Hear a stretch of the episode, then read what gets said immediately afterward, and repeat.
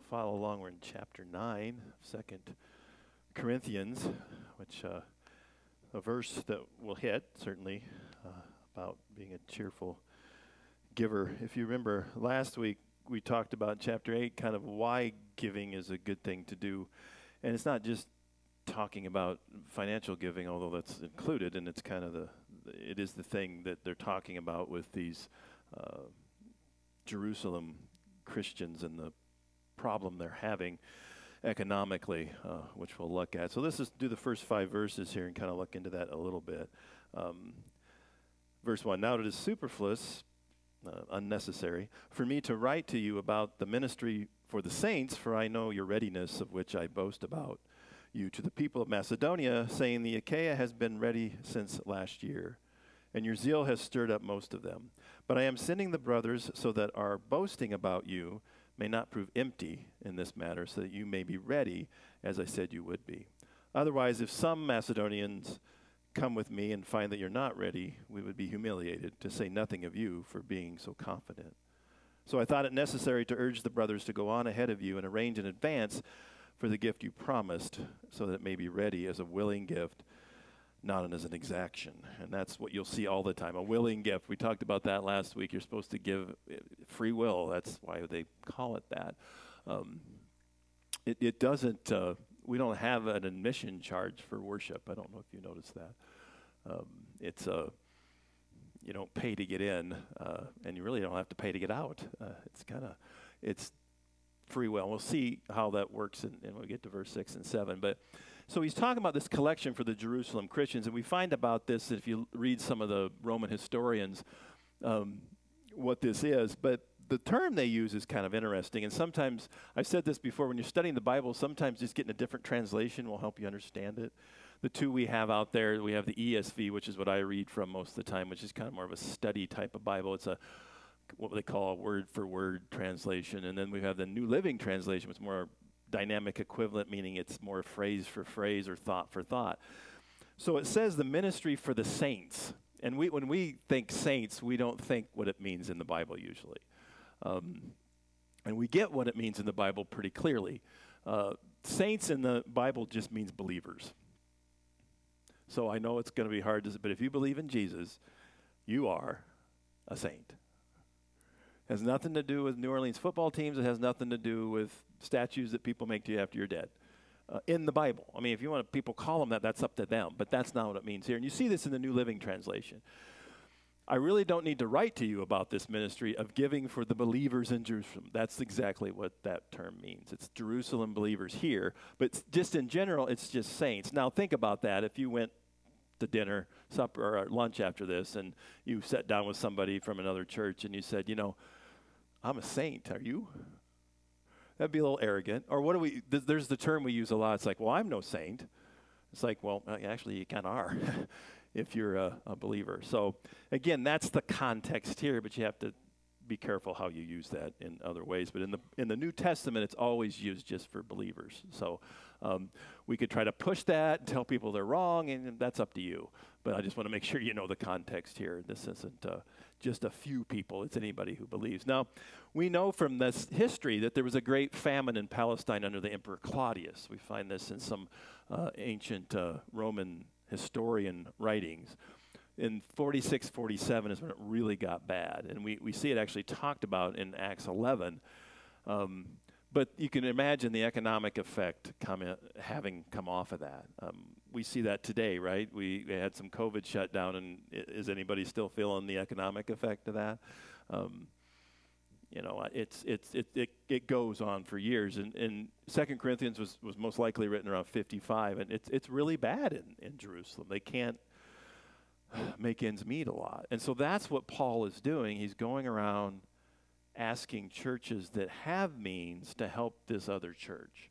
You know, we do that, right? I mean, you can look at our budget. We've got different places that we give to for missionaries, and sometimes you'll get appeals for Christians in other areas, and that doesn't even have to be outside of the United States, you know, and sometimes it might happen to us, you know.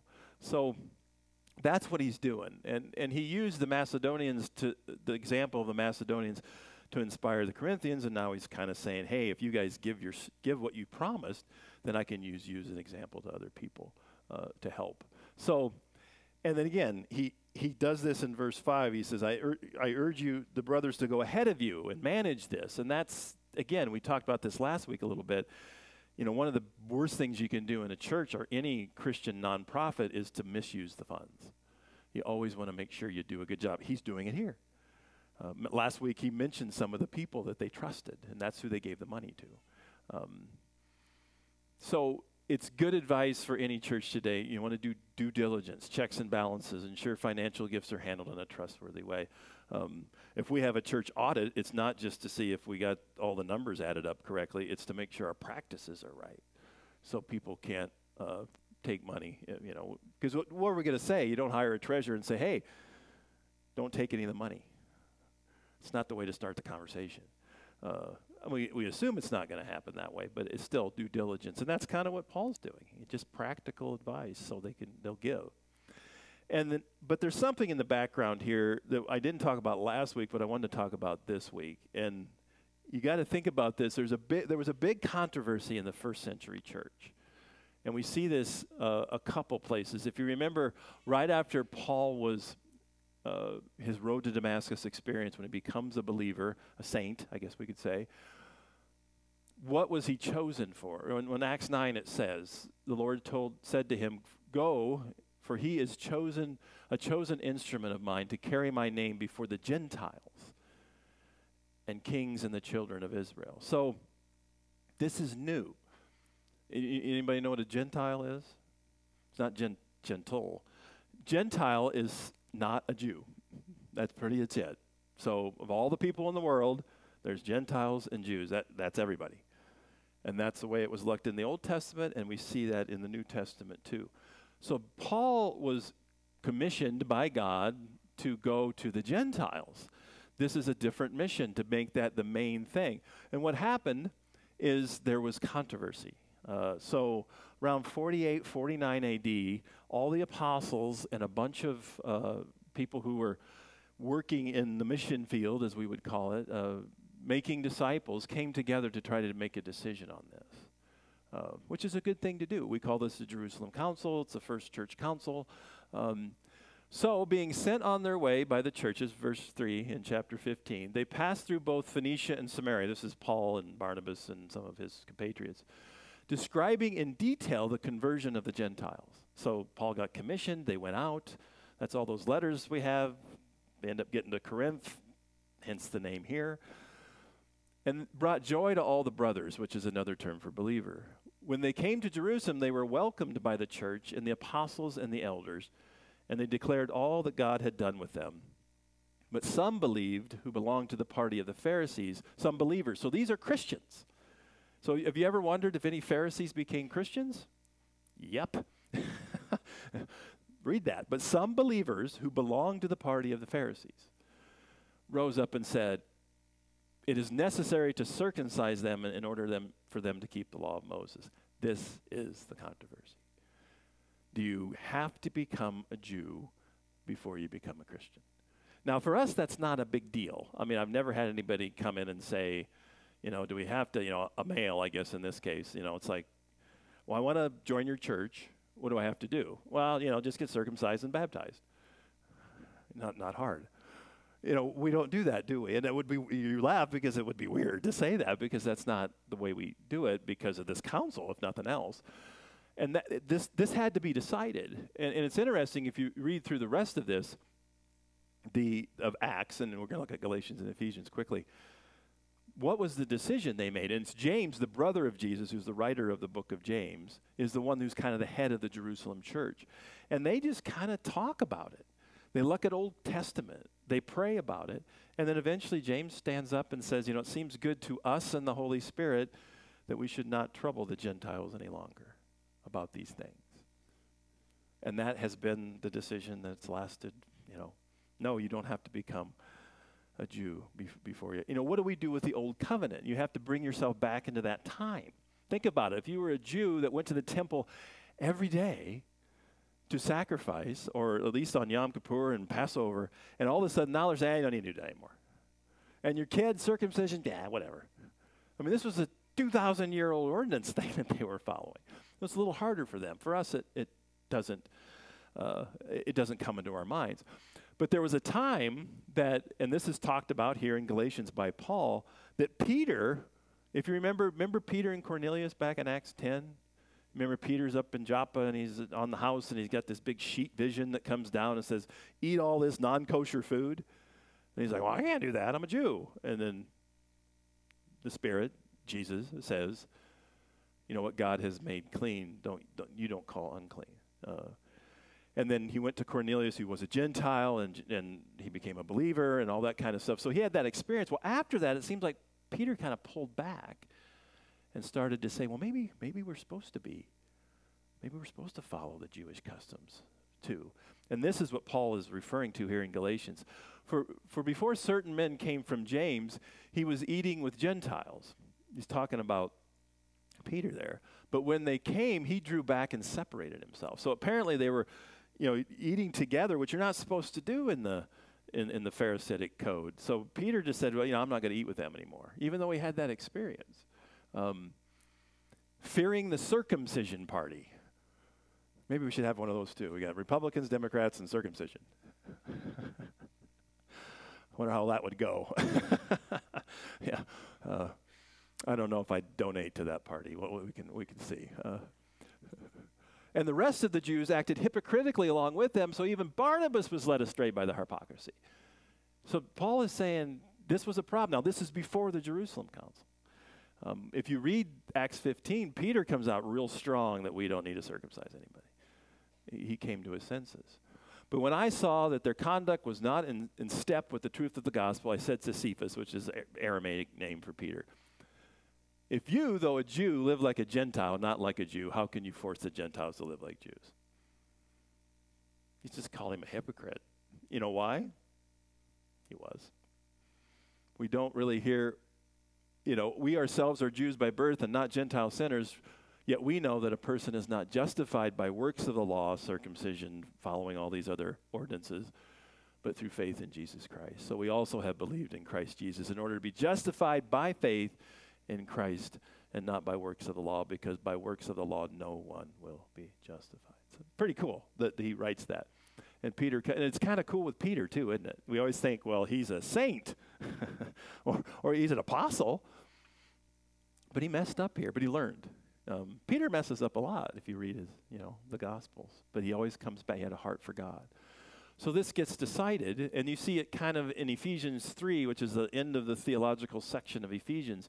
Paul says this, this mystery is that the Gentiles are fellow heirs, members of the same body, and partakers of the promise in Christ Jesus through the gospel.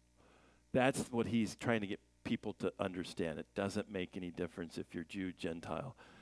It makes a difference if you follow Christ.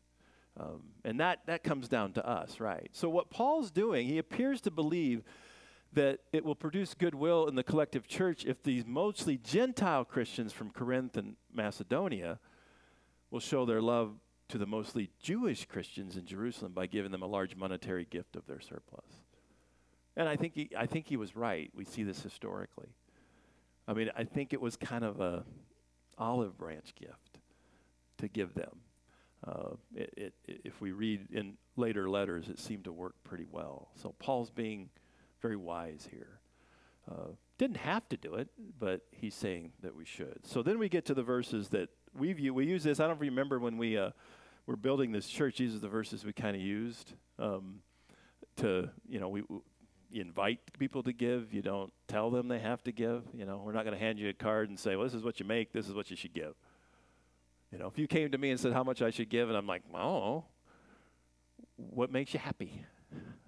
Why? Well, because the point is this. Whoever sows sparingly will also reap sparingly, and whoever sows bountifully will also reap bountifully. Each one must give as he has decided in his heart, not reluctantly or under compulsion, for God loves a cheerful giver. That's a good line. And I realize I've probably done that before. I suppose I've written a check to the church and I wasn't super happy. But again, it's what are you doing it for? If you're being compelled to do it just to get the pastor to shut up, which is hard to do when you give me a mic, you shouldn't do it that way. That's not why you should do it. You're supposed to give because you want to give. And we've said this before, and I know it's a little flippant to say it this way, but what, if somebody says, well, what if we don't get enough money to make our budget? Well, what would you do if you don't make? I guess you'd ask for more clothes. I don't know. I mean, it's not the end of the world, right? It's not night, but if you didn't know that, and most of you who are here probably already do, that's been here a while, we always have plenty, it seems like. Must have a lot of cheerful givers, and that's great. It makes ministry a lot easier, I'll tell you that. I have colleagues that, they're worried about whether they're going to get paid next month. I've never had to worry about that, and that's nice. And ministries know that their budget's going to be there. Why? Because you guys, I think, understand that you're giving because God has gifted you, not because I got to do this whether I like it or not. It's the cheerful part. He uses this agricultural metaphor, which is kind of good because harvest is starting. But the underlying reason for Paul encouraging them to give is, again, back to Galatians here in chapter 6. Why we do this? Hopefully that every dime you give somewhere is spreading the gospel, either here or abroad. If it's not, then, and I realize it's a little hard to put, air conditioning in with spreading the gospel, but it doesn't hurt. You have to do those things. Somebody had to pay for all the temple upkeep, right? You got to shine that gold and all that kind of stuff. There's a lot of stuff there. And, what did they do in the temple most of the time? They killed stuff. If you kill stuff, it's messy. I've seen it. We used to have a building real near to 2,900 cows a day or whatever it was they killed. There's a lot of blood. Somebody's got to pay for the bloodsucker upper, right? This isn't, and how does that directly relate to Yahweh? Well, I don't know. And that happens here too.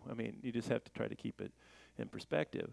But in Galatians 6, let the one who is taught the word share all good things with the one who teaches. Now, what we tend to do is we got Bible study over here and we got giving to the church over here, and that probably should all kind of come together. Now, we're not going to take up offering in the Bible study. That's just here. But the idea is it's all about getting the gospel to people and making disciples. Do not be deceived. God is not mocked, for whatever one sows, they also will reap. He's taken that proverb and saying this isn't just about giving things. It's giving of yourself to make disciples and be a better disciple yourself, which part of that becomes monetary. For the one who sows to his own flesh will from the flesh reap corruption. But the one who sows to the Spirit will from the Spirit reap eternal life. So that's the key, right? What difference does it make if we have air conditioning if nobody's saved? It's nice to have both, I would think. And let us not grow weary of doing good, for in due season we will reap if we do not give up. So then, as we have opportunity, let us do good to everyone, and especially to those who are of the household of faith. That's church. Give to church first. I know some of the parachurch ministries that we use is Stand to Reason, Reasonable Faith, what's Cross-Examined, Wretched. We're using that now. They all say the same thing if you read there. We encourage you to give to your local church first. But if you think our ministry is helpful, we would ask that you would prayerfully consider giving to us after that. What a good, because they're reading this verse and other verses like it. Bloom where you're planted, give money to those who you're getting, but also think about that. And I know a lot of you do give to other places, and that's fine. And just as an aside, you notice the word that's not in here anywhere. You know how many times we're told to tithe in the New Testament? None. Does that mean it's bad to do that? No, do what you want. If it makes you cheerful to tithe, then tithe. Tithe's just word for tenth. It's not really that complicated. So, point one, carry the knot, you got it, right? It's not hard. Pretty easy. So this is one of the main reasons that the giver can be cheerful, because they get what they give helps make disciples. And shows that other true disciples their love for them. That's what it's all about. First John hits it pretty well. By this we know love, that he laid down his life for us, and we ought to lay down our lives for the believers. But if anyone has the world's goods and sees his brother in need, yet closes his heart against him, how does God's love abide in him? Little children, let us not love in word or talk, but in deed and in truth. That's a pretty good line, isn't it? Put your money where your mouth is the way Paul put it last chapter. And when you look at verse 8, and God is able to make all grace abound to you, so that having all sufficiency in all things at all times, you may abound in every good work. There's a lot of alls and everys in there, isn't there? We sing about grace. We talk about grace. I think we understand grace. But this says God is able to make all grace abound in you. We tend to think of grace kind of as a one-time snapshot that, you know, we're guilty. We accept God's grace, and now through his love we are saved and can live a life of gratitude. Yes, that's true, but grace doesn't just stop there. Look at this. God is able to make all grace abound in you. It's an ongoing thing. So grace here is kind of the shorthand for the whole sum of these unmerited blessings which come to believers through Jesus Christ. Maybe we could do the children's sermon. It's by grace that your heart's still beating. It's by grace that the beans actually have beans on them when you come through and combine them, you know? Yeah, you put them in there, and we're going to look at how that works. But grace is something that continues to go through us, even though it is what gets us in the door. So it's this unconditional, meaning God's going to give it to you, not because you deserve it. That would not be grace. Undeserved, eternal, stooping down to pardoning love of God. That's what grace is. You cannot experience the love of God without his grace. I realize that's not true in other relationships, but it is in this one. Because I don't know if you figured that out yet, but you're not equal to God. Something has to happen, and that's what the cross is showing us. This is grace. This is the primary New Testament use of the phrase. It's just stooping love that comes down that we don't deserve. And when you understand that, that's why we sing amazing grace. You know, we sing that because it is amazing. Because it's, you know, what greater love, as we say. You know, it's pretty cool stuff. But again, you're not getting re-saved. You're getting animated, essentially, by God through his Spirit as an ongoing thing. So it's many-sided to us, but it has one source. That's what you always have to remember. The one source is new life in Christ. That's why we sing about it. So in this particular case, in giving, God is able, it says. God is able. I like the way it's put that. God is able. So that means we have some responsibility too, right? He's able, but he doesn't force you. You have to desire to have faithful stewardship over the gifts he's given. And yeah, maybe he's talking about monetary, but this is talking about all types of ways to help in the church. Those of you that serve in the church, in the way that God has gifted you, you know that that's how you get closer to him. It's one of the best ways to do it. So if you think about that, you know, it's the old, how did JFK say it? Ask not what the country can give to you, but what you can give to the country. That's not quite right, but we'll go with that. What's that?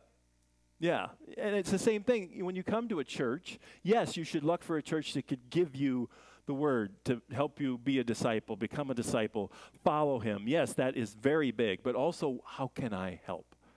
Where can I? And maybe we don't have the ministry yet, but you've got the gifts for it. We'll help you get her going. You know, we don't have the money for it. Well, maybe we'll get some more cheerful people.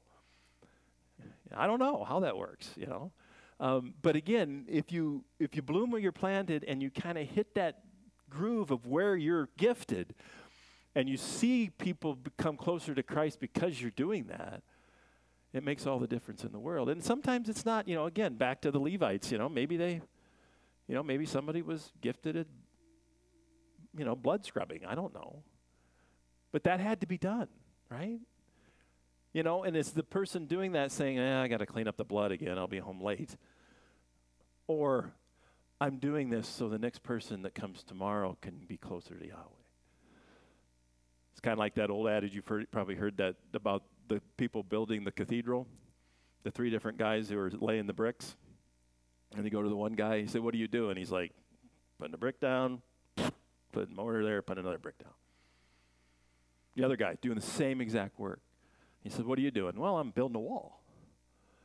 You know, I'm building all this. It's getting bigger. So he sees a bigger picture. And then you go to the last guy and he says, what are you doing? I'm building a cathedral for God. They're all doing the same thing. But it's the attitude of what you're doing. That's what, so think about that, you know. God, pray about that. Where can I? I'm not saying we need you to, you know, trying to get a guilt trip on you. It's like, well, pastor wants me to do something, so I'll figure it out. Where could you help? In the church and outside of the church. I know a lot of you are doing things. It doesn't have to always be inside the church, but God's gifted us. Use it. You can do that in many ways. And I'll do the best I can. The leadership, I know we will, right? We'll do everything we can. If you have an idea for a ministry that you think we'll try it. Because who knows, that might be just what we need. So, and then having sufficiency. I think this is the problem sometimes. We don't think Jesus is sufficient for us. I know we should know it, but we still don't think. Sufficiency in all things at all times. This is pretty cool. The good gifts of divine grace will always be in proportion to our work. You ever think about that? It's kind of what I just said. And to our sufferings. Going through tough times, which we all do, and putting effort into trying to be a good disciple makes that divine grace that you don't deserve more active. You see that throughout all the scriptures. You know, Paul saying, you know, I just feel so on fire that I get to do this as he's getting beat up. We shall feel that, I think we'll feel that we have enough if we are as we ought to be, if we're in a good connection with Yahweh. And you think about it, what we do if we don't think God's enough. God isn't sufficient. We look other places, but it's the only place a person can get the sufficient grace. Why? Because nobody else has it. You're not going to get it from anything else. Doesn't mean you can't get fulfilled in doing other things. But this is the core. This is the idea. So you don't work for salvation, you work through the grace and get closer to God by doing those things that he's gifted you to do. And you maybe say, well, I don't know what I'm gifted in. Well, let's have a conversation. It can't be that hard. I mean, it really comes down to two questions. What do you like to do and what do you desire to do? We'll start there. And then the third one is, what do we think we need? So hopefully you've learned that by this time that the harder your diligent work at being a disciple through the grace, and often, and you guys know this, the darker your sorrows, that's the mightier that have been God's supports. That's when you see it, right? A lot of times we don't see God when things are going well. We don't see God when we don't work hard at our disciples. You know, the work is not to be saved. The work is part of the gratitude, right? Working hard for God. And if you're not, and this comes in with the verse 7. If you're working for God in the church and you don't like it and you're not cheerful, God doesn't love that. Because God loves a cheerful giver. Don't just put that in money. Put that in your life. And the more brightly his light will shine on your path when you do that. I see it. You know, I look around and I see people that, hey, you want to try this? Not really. Give it a shot, you know. And 8 years later, it's like, man, I'm glad I did that. You know, it's like, and I, you know, there's, and again, if you volunteer, we'll always give you a back door. If you want out, you know, we can double your pay. No, you should always be able to get out, right? You shouldn't say, hey, you want to teach junior high for a couple decades? We're not doing that. You know, we can't, you know. And what happens? God always raises up somebody eventually. Sometimes it takes some work, but it happens. And it's not always perfect, I realize that. And then this last part of the verse, you may abound in every good work. So the end of God's dealing with us poor, weak, imperfect creatures is to transform our nature. That's what he's trying to do. And it's shown in our actions that we want to do these things. So I just wanted to hit that grace part a little bit more. It's, if you see, you kind of put it in the three ways of looking at it, that you've got a source, Jesus, the sufficiency, because it's the only place you're going to get it. So it obviously is sufficient, and then the stream in our lives that come through. So kind of think that through. Don't think of grace as just this one-off thing that you get, and okay, and I've got all the grace I need. No, it's how you live through it. Always. So let's finish up here. Verse 10. He who supplies verse 9. As it is written, he has distributed freely, he has given to the poor, his righteousness endures forever. He who supplies seed to the sower and bread for food will supply and multiply your seed for sowing and increase the harvest of your righteousness. You will be enriched in every way to be generous in every way, which through us will produce thanksgiving to God. For the ministry of this service is not only supplying the needs of the saints, but it's also overflowing in many thanksgivings of God or to God. By this approval of this service, they will glorify God because of your submission that comes from your confession of the gospel of Christ and the generosity of your contribution for them and for others. While they long for you and pray for you because of the surpassing grace of God upon you. Thanks be to God for his inexpressible gift, which is what the action of the grace is. So he quotes these Old Testament texts at the beginning, and they refer specifically to God's provision, God's word for the redemption of his people. This is what it's all about. The gifts, the grace, it's all about redemption, having a connection with Jesus. God's promise is that he will use his people and their resources as instruments of his grace for the salvation of others. You think about that. I don't know, you the kids come up and put a little bit of money in the bucket. You know, you might drop something in the bucket. And, you know, you don't want to wax too corny or anything, but, you know, who knows what that will be used for? I mean, God can use it, right? You know, you can use the metaphor of the loaves and fishes or whatever you want to use, but there used to be a song called Thank You. I can't remember who sung that. You remember a long time ago, Thank You for Giving to the Lord. Ray Boltz, I think, sung that. It's been a long time ago. But anyway, the whole idea was this story of this woman who went to heaven, and then all these people are coming and thanking her. And there's like three little stories in there about she gave a little bit of money to a missionary, and that missionary went to the country, and in that country this little guy or this little girl believed, and she's thanking the woman for giving that little bit. You know, God uses it. You know, saying a prayer with a kid in a Sunday school was another one. I can't remember what the last one was. But then at the end of the song, it's kind of a tearjerker. You got all these people lining up, ready to thank her. You know, well, that's what we want, right? That's what we want when we get there. Not like, well, you're here by the skin of your teeth. There's nobody here to thank you. You know, that would be the thief on the cross, right? But hey, we've got a chance to do that. So he does that. It's for the salvation of others, ultimately. So he's going to provide for the Corinthians' needs so that they can continuously be generous to other people. You will be enriched in every way to be generous in every way. You know, it's in vogue, at least since the 60s, to think, you know, that God likes poor people better than he likes rich people. You know, well, maybe he does. But I don't know about that. Does he like? Is that true? Some of the people I guess you have to be careful how you say this.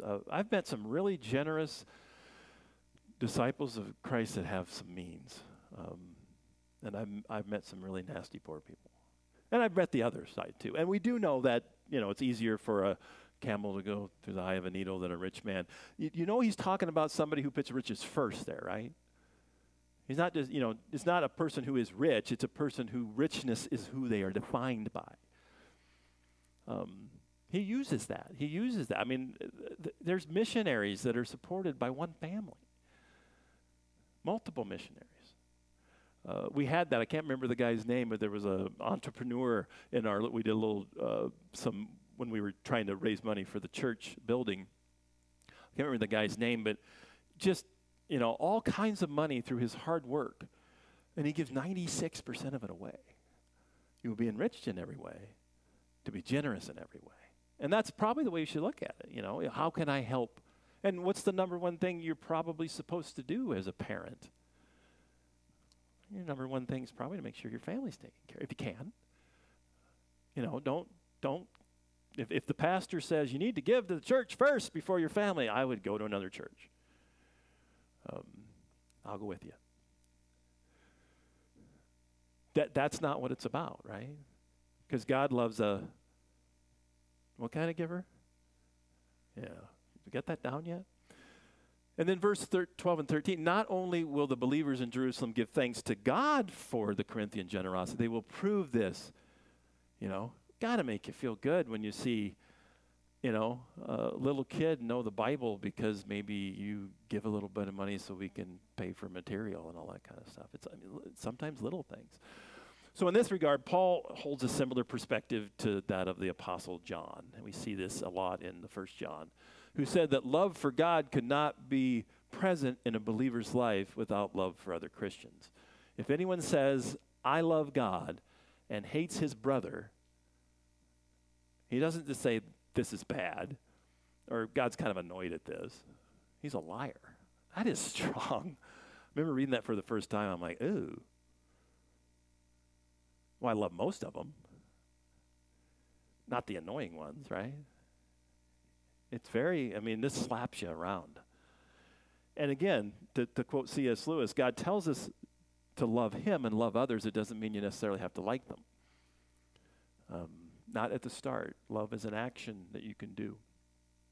So if anyone says, I love God and hates his brother, he is a liar. For he who does not love his brother, and again, this is a metaphor for believer, other believers whom he has seen, he cannot love God who he has not seen. So it's the whole idea of loving each other because we love God. And then isn't that the first commandment and the second commandment, right? Love God with all your heart and love your neighbor, which if you translate that correctly, it's really other believers there. Not that you can't love your neighbor that's not a believer, but that's not the main thing. The main thing is the church coming together to love one another. So as you look at this, hopefully you understand grace a little bit better and the idea this is what we live through. And you understand the fact that being a disciple, you've been gifted to do things where in the church and outside of the church can you use these God-given gifts to make a difference for the kingdom that Jesus came to usher in. Let us pray. Father, as we look at this, I pray that each one of us realize that what we've been given is grace. Even though we work hard at our jobs, I hope, and work hard at trying to make money that we know without you we would have none of it. It's the same thing in our lives serving you as disciples. May we realize that if it wasn't for your grace, that we wouldn't have any connection with you, and we don't deserve it. But may we try to love you by loving others and using the gifts that you give us to make disciples and be a good disciple in your name. Amen.